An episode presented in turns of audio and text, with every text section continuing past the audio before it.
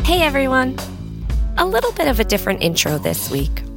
I wanted to preface our new stories instead of, you know, finding one of my own that relates. For the next three episodes, I'm interviewing friends with particular perspectives during the pandemic. I, I know there's that intrinsic part of all of us that wants to. Well, I guess Gabe from The Office puts it best when he screams, Shut up about the sun! I know we all want to shut up about the pandemic, but I once shut it up about a trauma I endured, and my bones, and my tendons, and my skin kept the score. I don't think it's time to shut up. This is not to say all stories that need to be told are trauma. We need to remember, too, watching Mo Willems teach us how to draw at lunchtime doodles. Remember that? Remember when our elementary school principal was reading bedtime stories over live stream? I remember, without new movies to go see in the theater, having that aha moment of like, wait a second, my kids haven't seen The Sandlot? Are you kidding me, Smalls? And then there were the birthday parades. We meant well, didn't we? Some things do turn from endearing to annoying quite quick. All this to say, we all experienced a pandemic in a modernly functioning world, and we all navigated how terribly those two things mixed, or how perfectly that oil water mixing revealed truths and pauses and vulnerability in things. There are so many stories to tell. In this season of Queer Eye, they embraced it. Even season two of Cheer had to embrace it. So, so too can I. After all, for many of us, the most definitive not supposed to happen in our lives has been the pandemic that changed everything. On my little show, so far I have three stories about the pandemic one from an ICU nurse, one from a new mom, and one from a public school teacher. Please know your stories are as valuable as theirs. And the only thing I want more than you to know that is to have a place for you to tell that story if that felt right to you.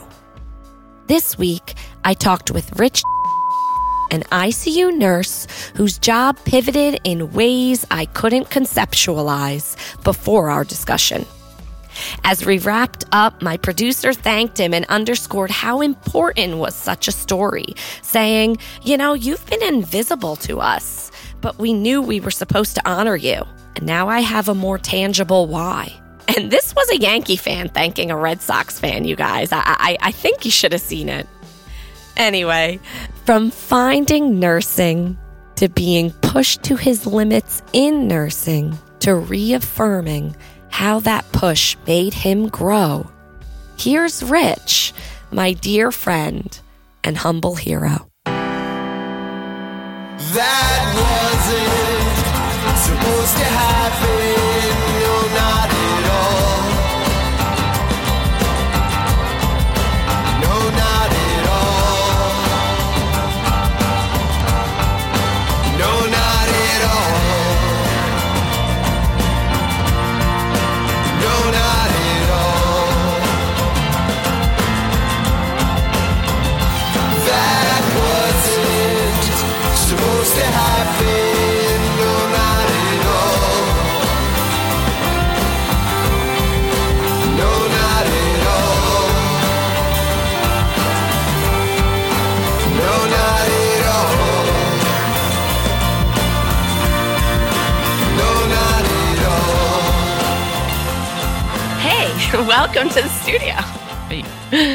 Thank you. you're welcome.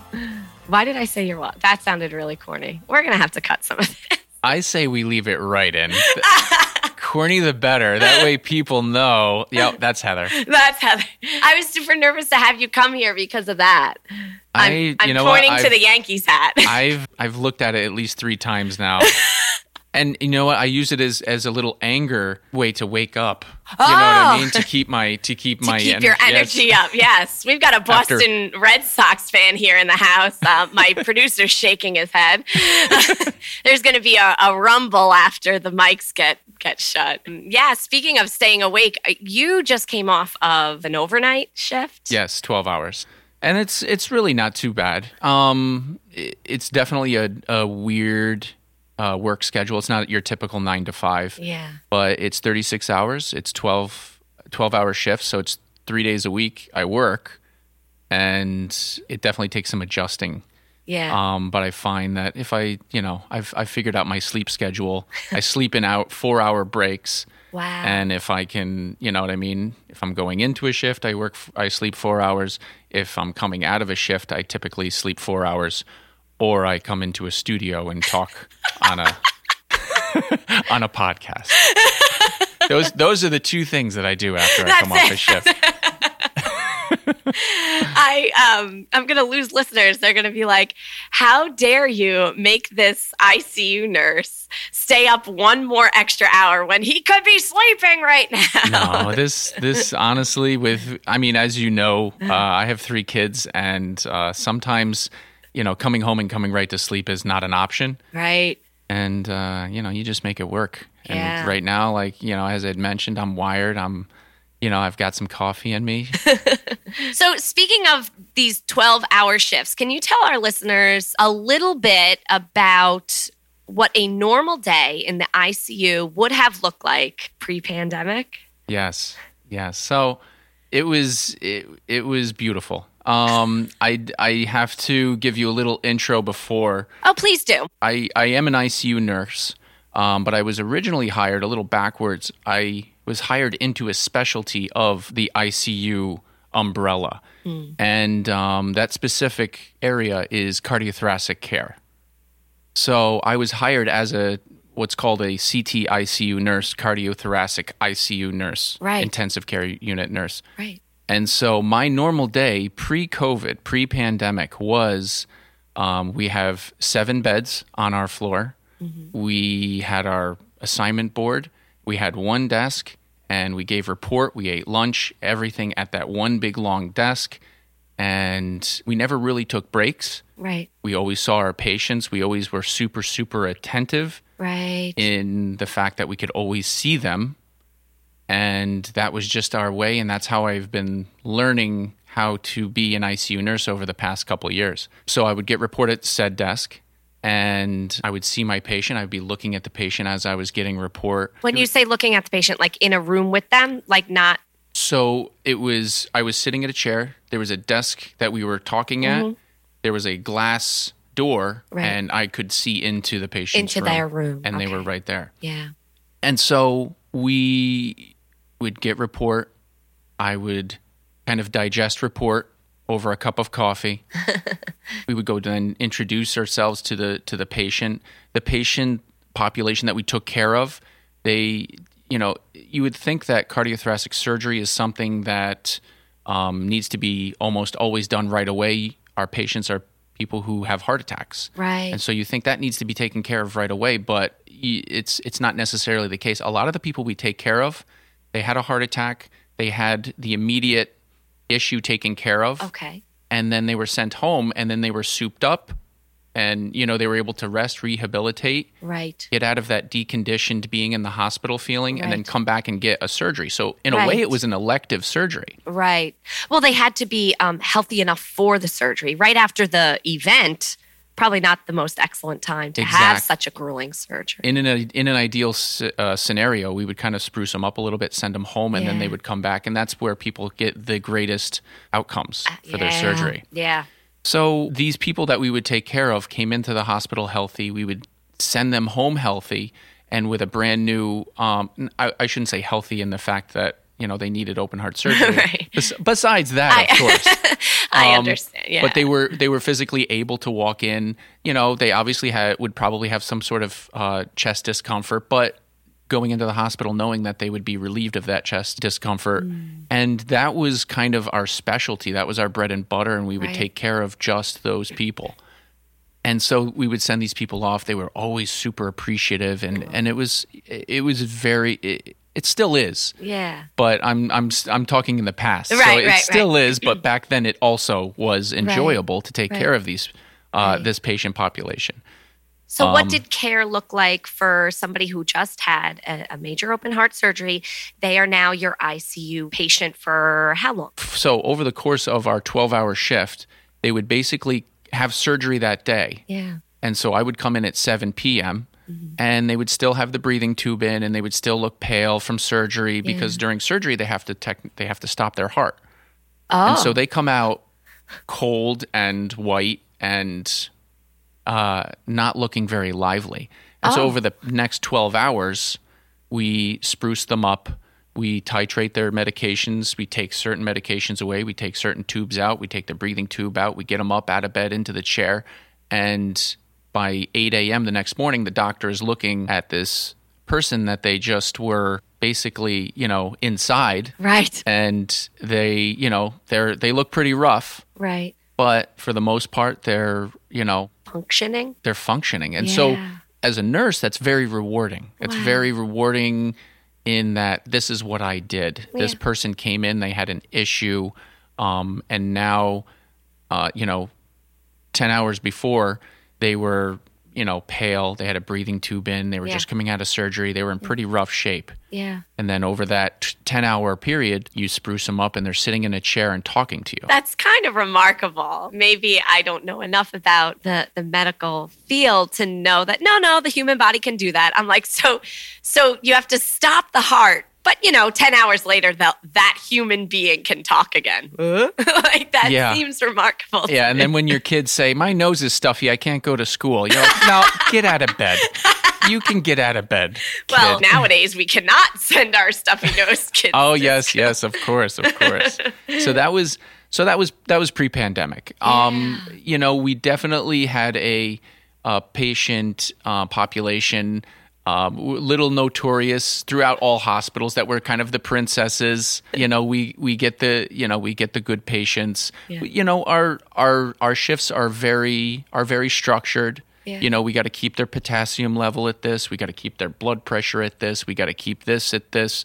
You know, there's all these uh, different parameters that we got to keep in very tight windows. Otherwise, you know, the surgeon will yell at you, or the the physician assistant will yell at you. Why was this not corrected? Why am I not? So there's there's a lot of accountability. Right. But after a while, you know, we have our emergencies, but they're all like I, I joke around. They're planned emergencies. Oh, this person went back into a dysrhythmia. Let's do this, this, and this, and so. You know, it becomes a specialty that we take care of, you know, and it was very nice, I have to say. I know this doesn't pertain to cardiothoracic ICU, but um, just the I, I'm speaking of the way you're talking about ICU. So you hear that the person is uh, in critical condition. But it sounds like the way you talk about ICU and your ability to know what your job is after the, the human being comes to ICU, your job is to stabilize that critical condition that they're in, right? So you didn't see that as chaotic or emergent. You saw it at, like you said, planned emergent. Like you're like, okay, I know what this means. I can make this person stable again. This that, is our that's what an. ICU felt like. Yes, this is this is our outcome. Obviously, there is some chaos that happens in the ICU. Sure. And I didn't always get, you know, these these open heart patients. Of course, we would get some overflow. There would be some people that would come in with, you know, um, some sort of congestive heart failure from the ICU that needed to be, you know, rehabilitated Right, a bit. And so we get we get overflow from them, but most of them would be heart patients. just sounds like you sort of understood that you could get these people out of ICU. Yeah. That's the uh, sentiment I'm hearing. Like, Yes. they're here, we do this, we tinker, and then they leave the ICU. Yes. That seems to change. Yeah. So so obviously after the pandemic, um, we no longer were just specialized. We actually were more merged with the regular ICU. Okay. And so we started, and I say we as in because there were you know, the special group that we were were probably about between eight on each shift, so about 16 nurses total. Okay. We we needed to help because Yeah. the ICU was then inundated, and technically we were part of the ICU. Right, right. And so it was kind of like these people that we worked with all these years, they they needed help. Yeah. And then all of these cases I had mentioned before that were semi-elective, Right.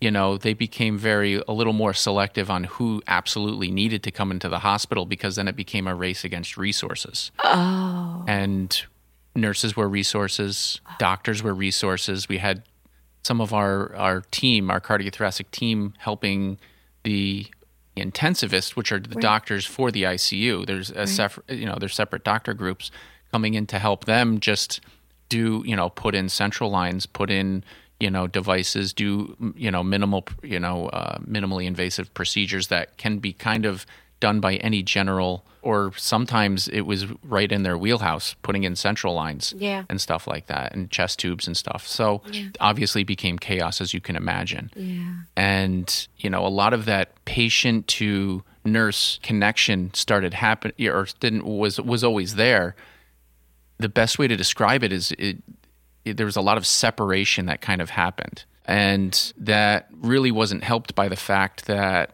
um, afterwards most of the patients that came into the hospital we had to treat as if they had covid Oh. until they were Until proved right, otherwise Right. but then, of course, the nature of the of the virus was they may be negative or even asymptomatic of COVID. So Yeah. sometimes it would be that two week period where they could have it but aren't showing symptoms or may not even be positive Right. in some cases. Right. So we basically had to wear our N95s, which I, I, I was about to explain what an N95 is, but I think at this point everybody knows Right. it's a right. specialized mask, you know, to filter out basically everything. Mm-hmm. You know, when I say chaos, we would go into work and there would be this hallway, and that was kind of like the dress up hallway. Oh yes, you told me you wanted to talk about like the difference between like how you dressed in an ICU setting pre-COVID and after. Can you elaborate on like how your dress changed? Yeah. Yes. So there's different isolation situations that occur.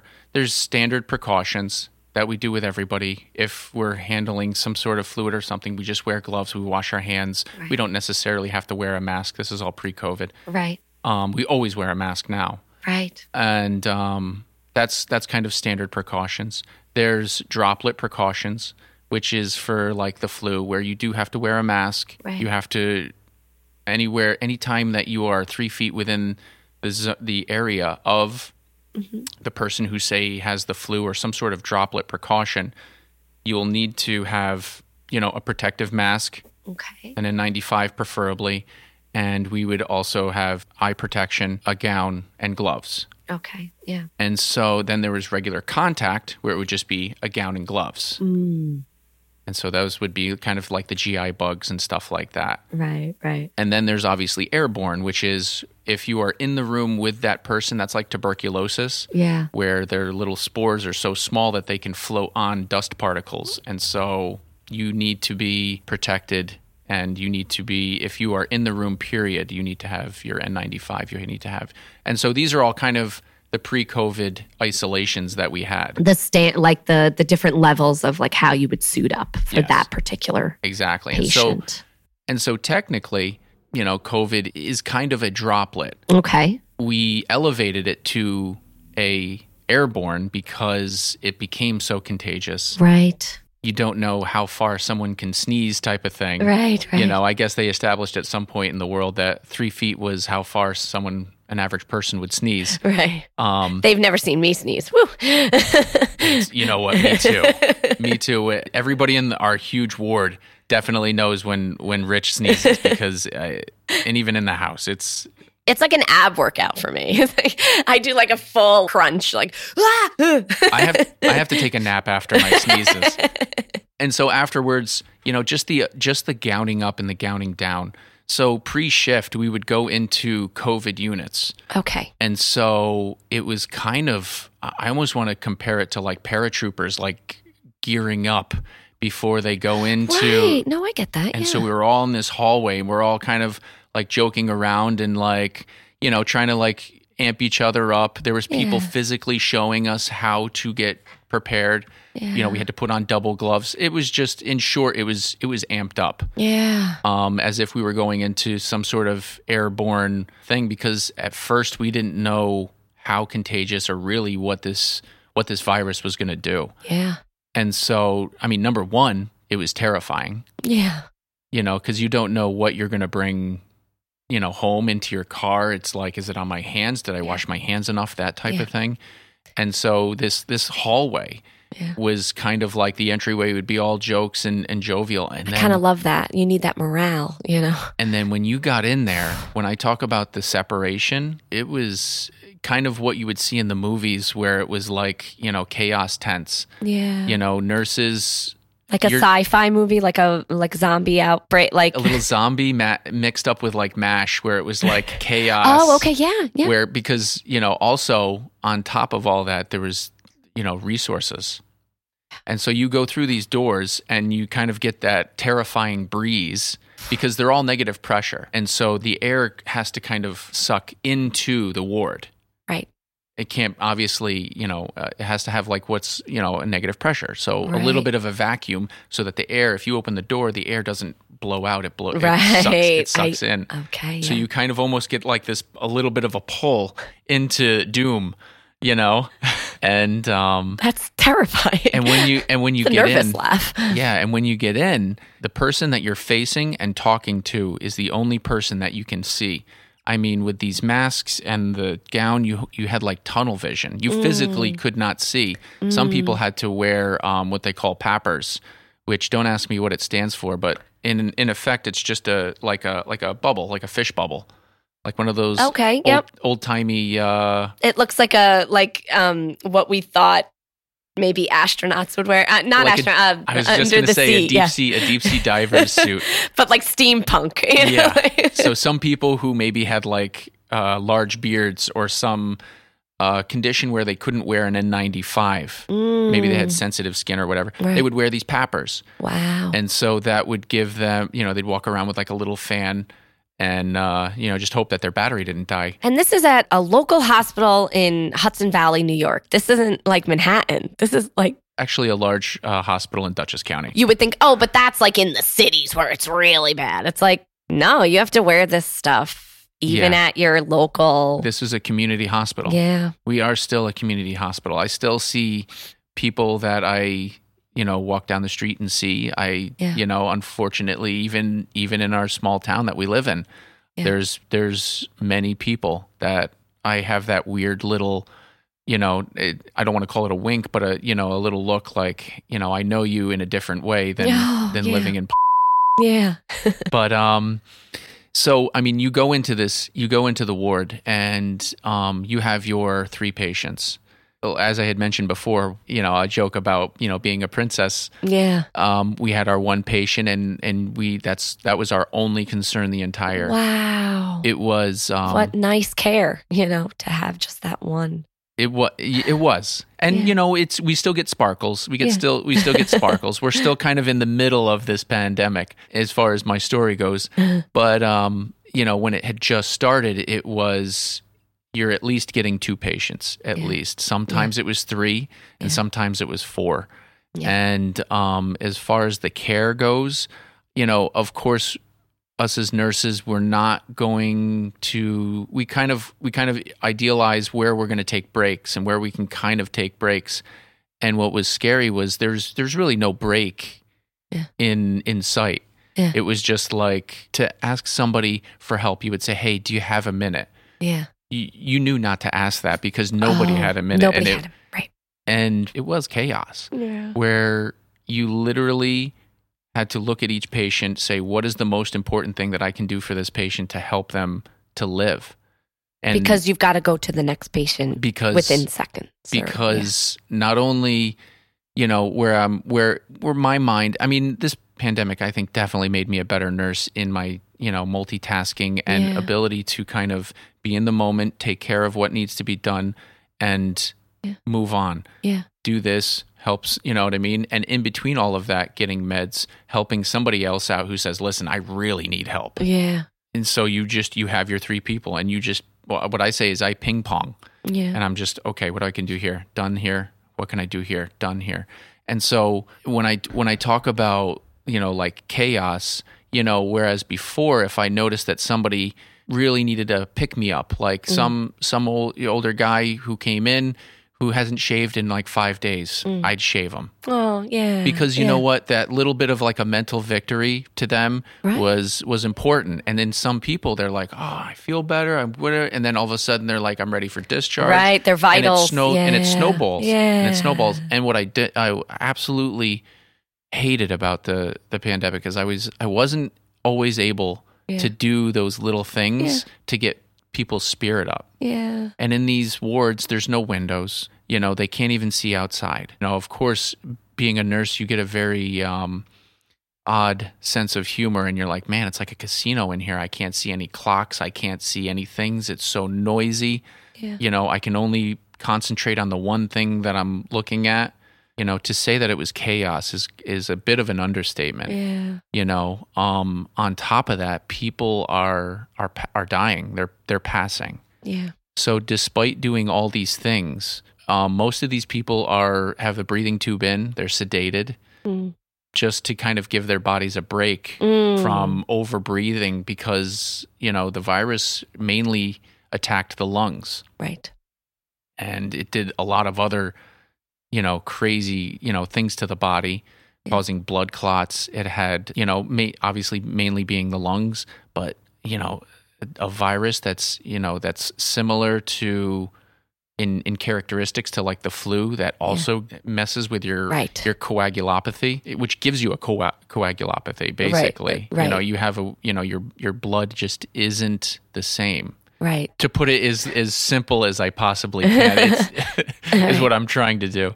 And so that's more or less what a what an after shift kind of looked like where it was or sorry, where uh, after basically during during I would say Yeah. COVID what it would look like. Yeah. And you know, there would be those shifts where you would get those you'd have your little mini victories, people would be able to have the breathing tube taken out and everything like that. Yeah. But at you know, at the height of the pandemic, it wasn't just this one ward either. It it seemed to every day get a little bit worse.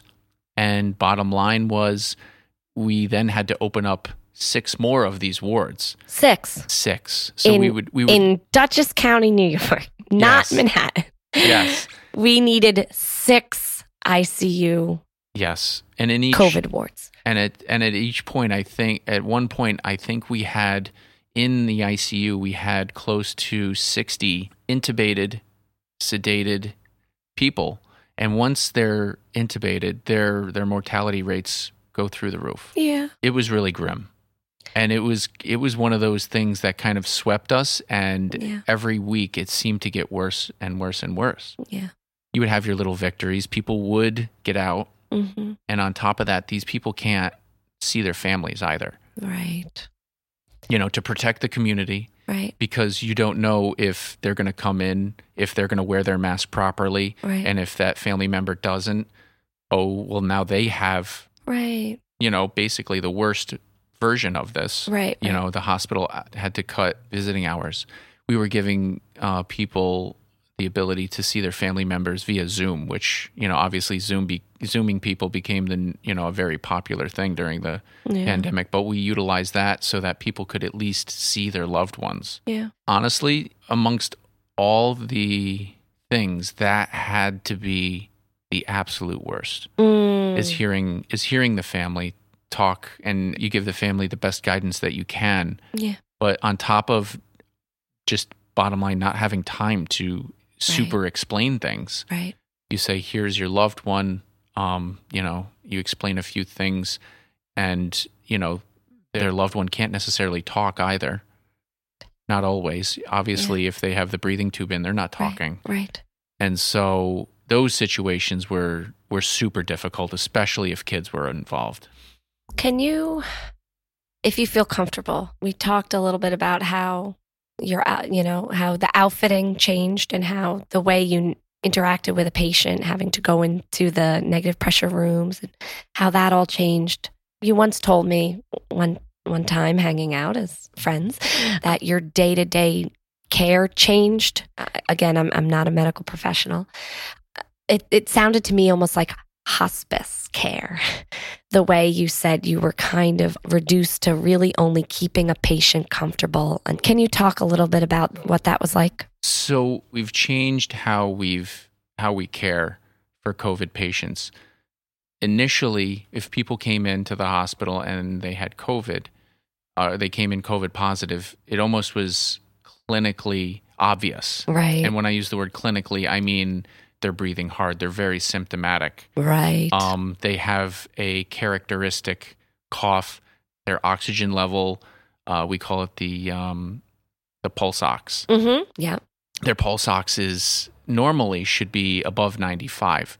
They're walking around with a pulse ox in the 60s or lower, Wow. which is unheard of. How are they even walking around? exactly. They compensatory mechanisms Yeah. somehow amazingly, and it Yeah. obviously comes crashing down. yeah. So clinically, they look very sick, and they almost look as though you know they're coughing. They clinically look as though they have co- COVID, and that's kind of where we say we need to send a test out to confirm this. But you know, even if it comes back negative, we're going to treat this like it looks. Right. Right. You know. Mm-mm. So initially, what we would do is if they had a um, pulse ox of less than 85% and they were in respiratory distress, we would put an ET tube in them because they are going downhill. Mm, okay. And so what this became is we had ice, and once they're intubated um, with the uh, with a breathing tube in, Yeah. once they're intubated, they're going to the ICU. They require ICU care. Right. That that mechanism requires You can't. IC. That's not inpatient like you can't. know, yeah, you can't. triage. exactly. You can't send that to you know they can't go to the nursing home with a breathing tube in. right. Right. um, in their mouth at least. So that was what we did to people who would normally come in, and what that did is that created so many people who were intubated. And so, as we started to really learn more about the pandemic, we realized that this was the thing that would create a situation for hospice. Once they got that breathing tube in, oh, right. it increased their mortality. I don't exactly know the percentage, Right. but greater, much greater than 50%. Right. And so we didn't know that back then. Right. And so th- we would normally say, okay, you're in respiratory distress, you're sat, you're, Right. we say you're satting less than um, 85%, which means your pulse ox reading is less than 85%. Right. You're going downhill. We got to put a breathing tube in you. And that would have been a normal procedure, pre, you know, like normal- yes, this is what we do to humans. We give them that, and and that wasn't necessarily a We death later, sentence back in the day, like pre-COVID. That was a Exactly. a That means to an end. and that was that was a means to giving you a chance for your body to recoup whatever was causing your respiratory distress And then, boop. and then we would take the tube out and you would be I, On I don't want to say on your way right, but obviously Right. when you're in that type of condition that requires a lot of rehab right. but that would be normally what you would what would happen so now COVID, now covid hit and we are now realizing that once you intubate somebody who is say elderly Yeah. with covid and they typically have what we call comorbidities diabetes Uh-huh. um, even drinking alcohol became a comorbidity wow, because we had a lot of people who would go into alcohol withdrawal and then on top of dealing with covid that would be a separate thing so huh? so sometimes even just drinking alcohol um, Hmm. became a comorbidity. So any sort of other disease process, um, if you had those, you know, it became a situation that you were describing as kind of a hospice situation. Right, You know, unfortunately, there was at least two situations where I had to have a very serious conversation with very close friends whose parents oh. who had comorbidities. Yeah, and they and and they were thinking what would happen would be what normally happens Yeah. which was okay they're in trouble they got the breathing tube in but they're going to get it out. They're they're only 50 something years old. Right. and um unfortunately for one of them you know i had to talk to one of my one of my good friends. And um you know it was it was their parent and they Mm. were relatively young. Yeah, and they they didn't make it. And that was a terrible that was probably my least favorite part. Yeah, um is is trying to explain that a situation that should normally go okay Right. and it it ended poorly. Yeah. I was lucky enough to have a friend who went the other way and I said, "You know what? You really dodged a bullet. Yeah. You Yeah. really really really dodged the bullet." But Yeah. unfortunately, as you were had mentioning before about, you know, hospice situation, that was most of the people who were intubated.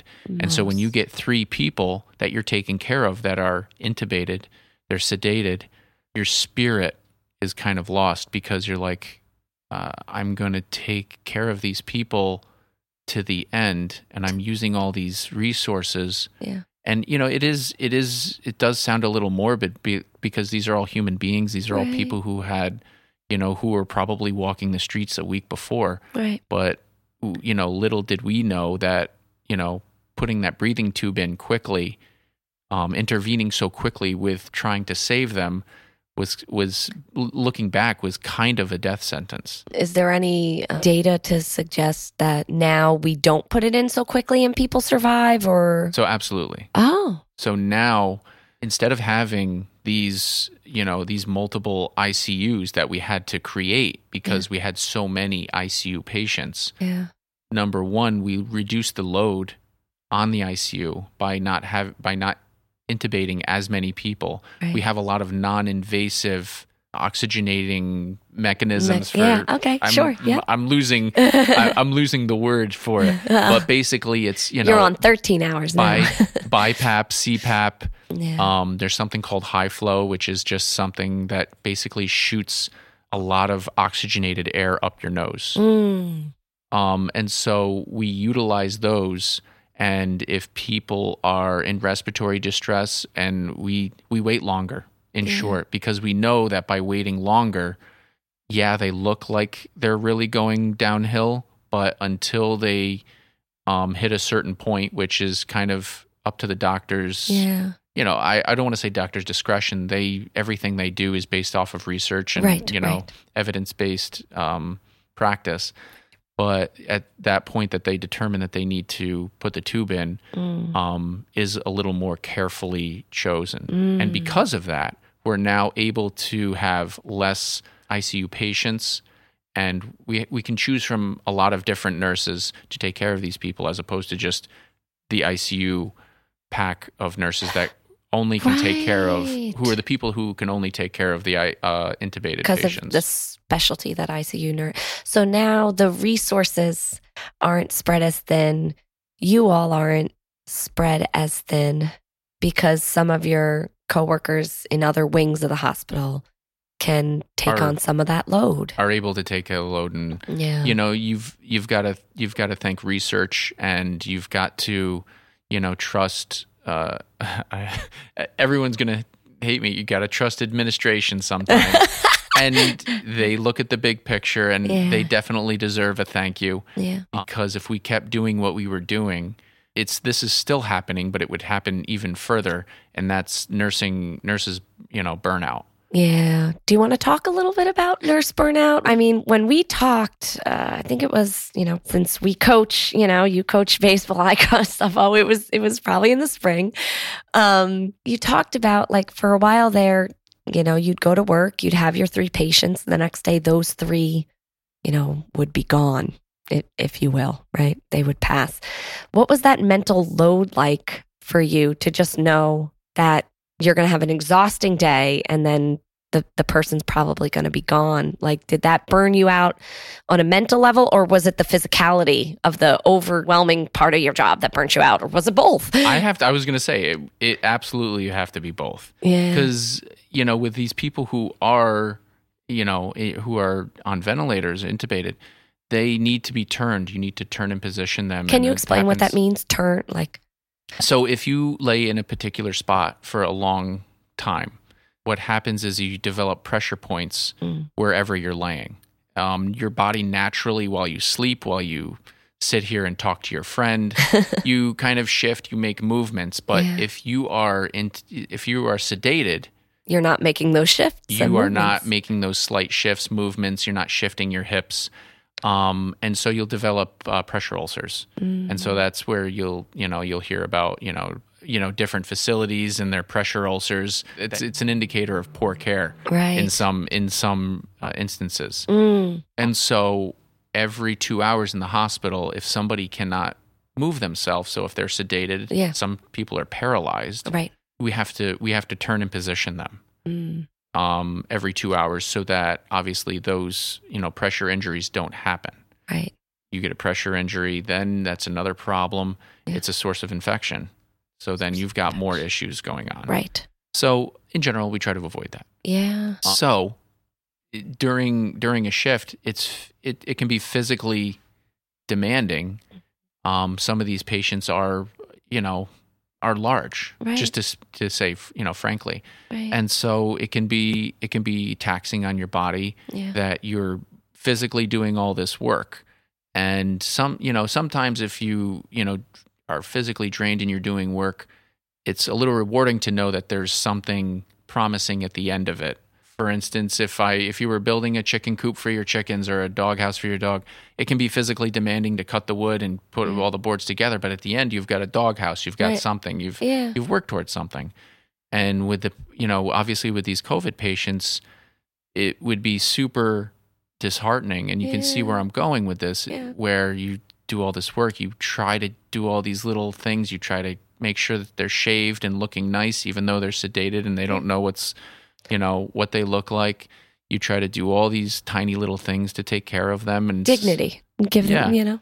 and or or sometimes there wouldn't even be time for that sometimes you would just be able to care and give them their meds and then to find that the next week they wouldn't be there anymore Yeah. and it wouldn't be for nothing you know like you i know deep down that it's not not for no, you know yeah. i don't want to that's poor english. It's not for nothing.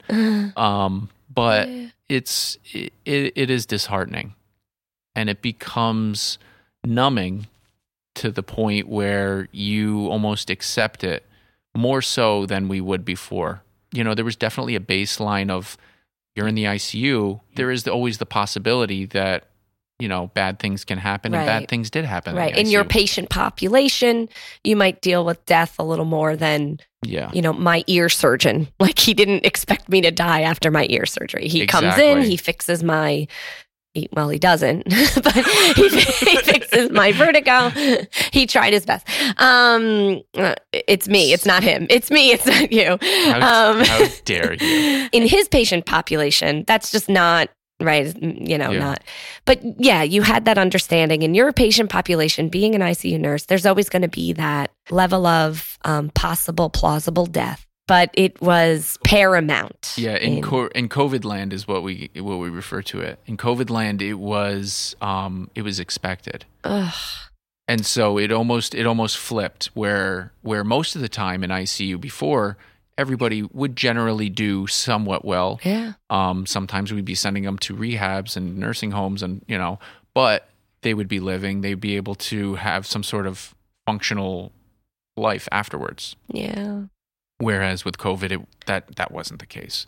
Most people were dying, yeah. and it was it was a hey, you know, Mister So and So made it, and it would be kind of our little celebration. And so we would focus on that, yeah, and that would help us. You know, that would help us spiritually. But yeah, I mean, it became it became numbing to the point where we would expect we would expect people. You know, we would we would look at people and be like, oh, this just isn't going to happen. oh gosh, And so that was yeah, that was that's kind of the difficult part yeah. as well. I hate I hate to say like, oh, that was difficult. This, It was they all they were they were all difficult. yeah. So yeah. Did you lose colleagues? I don't mean to death, but to that burnout? Did people go, I'm out? Like- absolutely, Oh, wow. I want to say, I want to say the original. You know, I I call it the original crew of of CTICU. Yeah. Um, a lot of them. Um, I want to say I work with two of them from the original sixteen, about sixteen or so. We'll say you know, we'll Yeah. say about sixteen night and day shift. Yeah. I want to say probably two on nights, maybe three or four from days. And so that's more than half of my original Crew. like, crew. Yeah. yeah. I mean, granted, we merged. We've we've since completely merged with Mhm. ICU now. Mhm. Um, and so you know we have our own we have our our different crew, and so you know it's with with merging there was new challenges and and um, you know and I I found it you know uh, pleasurable enough to obviously stay, Stay, yeah. but a lot of a lot of our um, crew has has moved on, Yeah. has retired, Oh, and that even goes for ICU, not just for the people in the cardiothoracic right, uh, ICU. right. And so that became um, a big issue. On top of trying to find all these new nurses, we've got our existing nurses saying, "I can't, I can't, can't do this, anymore." Did you ever feel that way? Did you ever look at your wife and go, I can't I can't do this anymore. I gotta, you know, maybe I'll maybe I'll go nurse at a pediatric office or something. right. It's funny. It's funny you say that. I actually also work at a high school, Oh yeah, that's And- right. yes. that's right. um, but that's that's a per diem gig. um, to answer your question, I did, Yeah. I did, but I don't think those words really ever came out in you know to to my wife. Yeah. because I kind of already figured out what it was that I was going to do. Not to pat myself on the back, but I, I think I just said, you know what, this is a means for me to support my family. Yeah. Every nurse, you know, obviously has that passion Yeah. that they've um that they have. I still do have that passion. Yeah. And there's definitely difficult parts where you're you're saying, you know, I need, you know, passion ain't gonna cut it this shift. I'm I'm here for the paycheck Right. Um, right. Right. you know, to be blunt. but uh I I did think of that. But it's it's definitely shifted my mind my mind process where I don't necessarily identify as I am only a nurse. I took a step back and I realized that I'm a human being and I have interests and I should start you know, seeing all these people obviously pass and Yeah. so many in droves Yeah. um, you know, I took a step back personally and I said, Yeah. you know, I got to start, I don't know, doing something on my own. Yeah. And that's where, where baseball kind of, you know, I started, you know, coaching baseball, taking more interest in my kids' um, things um, in their sports Yeah. and even in their schooling. I know. Thank you for coming to the PTA meetings. Yes. You're one of the one of two dads. We really appreciate it. Us guys got to represent. but that's a beautiful sentiment that you know uh, through all the the chaos uh the horror um the the disheartening sort of like uh dejection right you had that mirror moment if you will and said well it could have been me in one of those ICU beds so what else do I do? I'm not just an ICU nurse. I am a league director of, of of you know the baseball and and I am a dad to these great kids and I am, Softball too. softball too. Softball's important too, Heather. I coached the softball team, you all. Man, some of the softball moms listening are like, never mind, we don't want Heather to be the coach. She doesn't even think of our daughters during. Fired. I'll, t- I'll talk to the Yeah. league director. yeah. Did you always want to be a nurse? Um, no. No, I, you know, I, I'm, I'm looking back at our whole discussion here. A lot of it is kind of, you know, is, is kind of grim, and I'd, I'd like to give you like a, a great uh, explanation, but at least I'll, I'll, I guess, make it a little upbeat here. There you go. Where, um, originally, you know, my plan was to, to become a doctor, Mm, and so my, my story as a nurse kind of ends in a failure. Right. Um, I I had originally decided that I wanted to do medicine my senior year of high school, which wasn't very impressive to colleges. They're like this jerk. What? They're like, you didn't even take AP Chem. Like, who are you? They're like this guy for one year thinks that he can just pull. You know, and I I did have great grades for that one year, yeah, yeah, and he thinks that he can get into you know whatever. yeah. you know, um, long story short, with that, I had gone to SUNY Cobleskill. They had a bridge program to Cornell. I got a degree from Cornell. Um, and I had okay grades. yeah. They were just okay, Yeah. which means that I'm going to go out of the country if I wanted to become a doctor. but, you know, I had met my wife uh, back then, obviously just my girlfriend Yeah. and we ended up uh, becoming a little more serious and i made a family decision where i was like i need to find something that i can do that is in this country. Yeah. You know, I like to say that I made a choice for a family. And I realized that if I moved away, that I would be, say, a 45 year old guy just starting a family. Maybe, which, yeah. which I obviously, you know, I've, a lot of people, you know, go through stages in their life and that's what they want to do. Yeah. I didn't want to do that. Right. So Right. I chose I chose family, and that's where I landed with nursing. Yeah. Where at first I will totally admit I was that smug guy that was like I should be a friggin' doctor, Uh, and then and then and then uh, you know it's it, it you slowly realized that that's really what you wanted to do to begin with. At least that's how I feel. I look at what doctors Say do now. more. Yeah. I I realize what doctors do, and I realize what nurses do. Yeah. And I always thought that the nurses were kind of the doers, the doctors were kind of the orderers, which Yeah, yeah. which in a traditional sense that's exactly what they do. I'm not saying anything against doctors. Right, I right. think I the hospital doesn't run without them. Right. And we absolutely need them. right. What I personally prefer to do is The type of is I the doing yeah.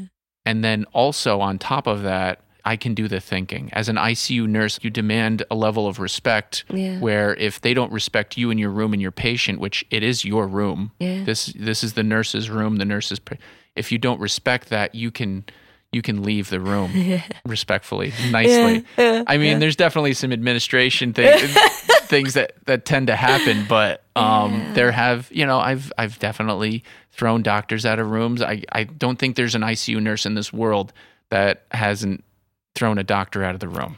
I think that's beautiful because that's so the passion of like that's your patient. Like the doctor like has that like surgical and you know that other brain, but you're like this is my patient who I'm like I got this. You gotta leave- you Yeah, gotta you gotta leave. I have a thing going. There's something going on here. Yeah, knowing you, that makes more sense that you're the nurse. The the With- patients need you. With with that said, obviously, I absolutely respect all the doctors that I work with, and most of the time, it's kind of a joking, like you're driving me nuts. Too many back and forth orders. Let me just fix this, you know. Yeah. But um, to kind of uh, wrap up, you know, why I became a nurse, it it almost I kind of fell into it, yeah. and um, it was a family decision that I had made, and Yeah. I, you know, I, you know, I can provide for my family, and I can have a family too. Yeah, yes. And so- yes. And so it became a clear choice, and it almost became an easy choice after a while. And Yeah. I honestly wish I were to get into it a little bit earlier. And I don't want to say waste that time in Cornell because then I would have never met Ashley. Yeah, there you go. So I love how you called it like it was due to a failure, you know, the the the failure to, you know, become a doctor. And one of the reasons I even wanted to start this podcast, my thought was like the the failure quote uh, moment in your life or the thing that should not have happened moment in your life sometimes makes you turn and and do a thing that is like uh, uh, oh okay you know and exactly. I I love that even after a pandemic that you did not sign up for. You did not sign up to be a nurse knowing like, well, pandemics happen every 3 or 6 years. and, sure and you're was- still in the and you're still in it. I'm sure there was a clause somewhere. they they had a you know that's an ironclad contract. that I'm sure they had me sign. No, but they were like they, they were like, you know, well, he didn't read the fine print. There was going to be a pandemic in 2020. and you must you must come to work. No no flipping uh, no flipping professions. being on the inside of the front lines of a, of this pandemic, is there anything you feel you've learned or was revealed to you about the healthcare system or about the way things are done or the way you as a team work together that is hopeful or or or needs Yeah. room to grow or or There's I maybe mean, we could end on that. you know it's it, there's there's oh there is some there is some hope you know i don't i don't want to necessarily make any sort of comments about uh about like the vaccine and everything there's obviously been a lot of um you know discre- different thoughts Right, i should right. say about that um but i can say clinically hmm from from you know a point of view where it's something that I see personally. A lot of the people who were coming in who Mhm. were vaccinated, hmm I think had a better chance to make it out of the out of the uh, the Mhm. ICU. Right. You know, there if you if you think about it, we had five or six ICUs, Yeah. and now we're operating out of one. Right. And so I think I think there's a lot of changes. Number one, as I had mentioned before, we're not quick to just intubate people. Right. Right. Um, I think a small part of that is the vaccine. Mm-hmm. And so, you know, without without going into any other, you know, big, uh, you know, debate or anything along those lines, yeah. or any sort of, I I I think in general, I'm I'm glad that I got the vaccine Yeah. in that respect because I feel, and it's funny, I did get the I did get COVID uh, two weeks ago. Yeah, I know. Two weeks ago, and It was like a head cold for you. I've and and you know what? I had a runny nose and it was terrible. Talk about being a princess. Um, it was a terrible runny nose. Um, I think also our ICU in general has gotten better. yes, this is yeah. I think I think we've become a little more prepared for for May Day. You know, if if anything worse were to come, Yeah. um, we are half prepared for that type of chaos. right. And you know, even even growing up, I had two friends that were within my close knit uh, group of friends that went into the military, Mhm. and a part of me is like, man, they fought in uh, you know Afghan in Afghanistan, Yeah. and you know, a part of me feels as though I I haven't given anything Yeah. you know and i felt like even though you know one of my friends jokes around that he he was working in a warehouse and he you know fought the war by moving some boxes around Yeah. and yeah, um you know one of my other friends was in the army and he really was on the front lines Mhm. and so you know part of me feels as though i i missed out up until about you know the beginning of this pandemic where Yeah. i'm like i don't even know what this thing is that i'm jumping into yeah. but I'm doing backstrokes in something that's killing tons of people. Yeah. I'm swimming Yeah. in this terrible virus. I don't even know what I'm doing. Yeah. I had people calling me up uh, saying you're a hero, Yeah. and I'm like, ah, come on, that's that's kind of sick. But I'm like, man, I I really I'm not I'm not going to put it at the point of hero, but that's I I like I really got to consider what I'm doing here. Like, and what, all your what colleagues, am I like doing? all you guys, uh, you know. Absolutely. You know, these shifts where there was so much, you know, separation between us. It was it was odd how we were right there for each other.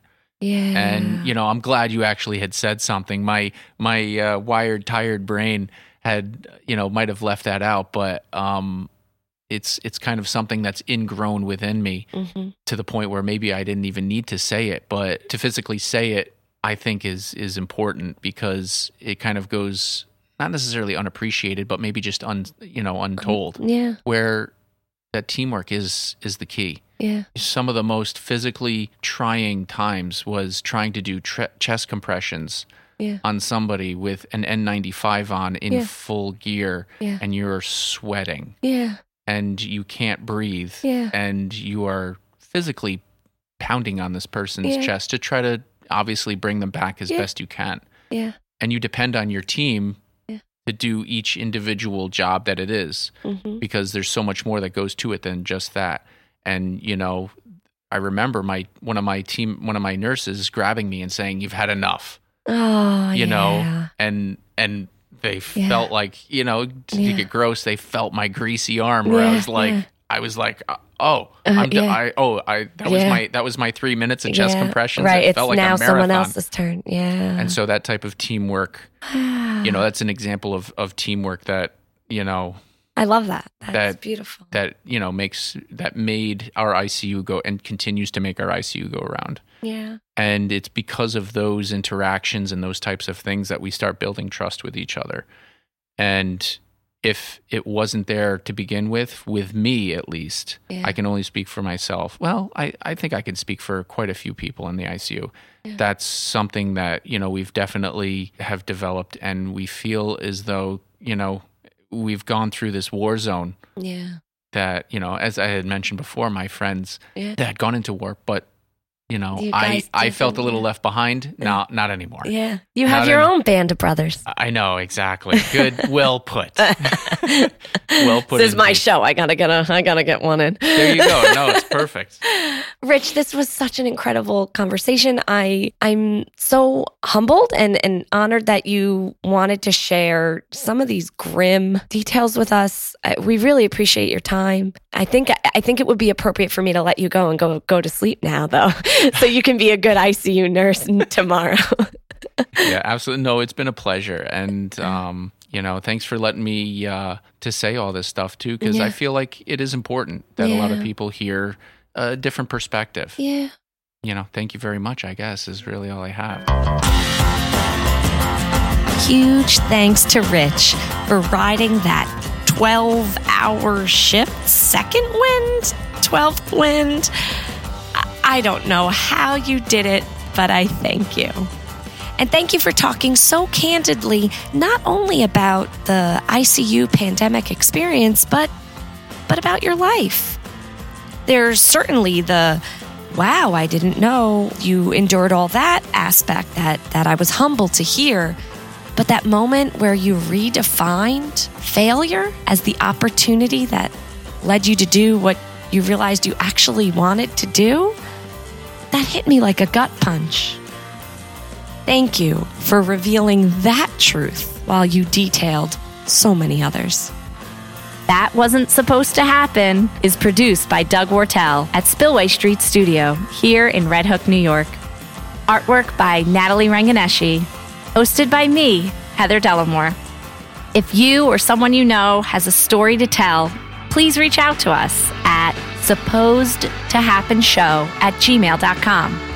I'll never say anything happens for a reason, but it is reason enough to talk about it. I I could swim like dolphins, like dolphins can swim.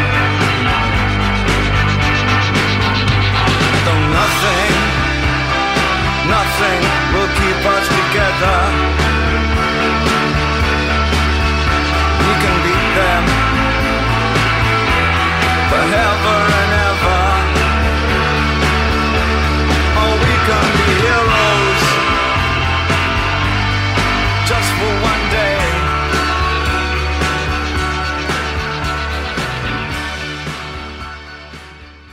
Spillway Street.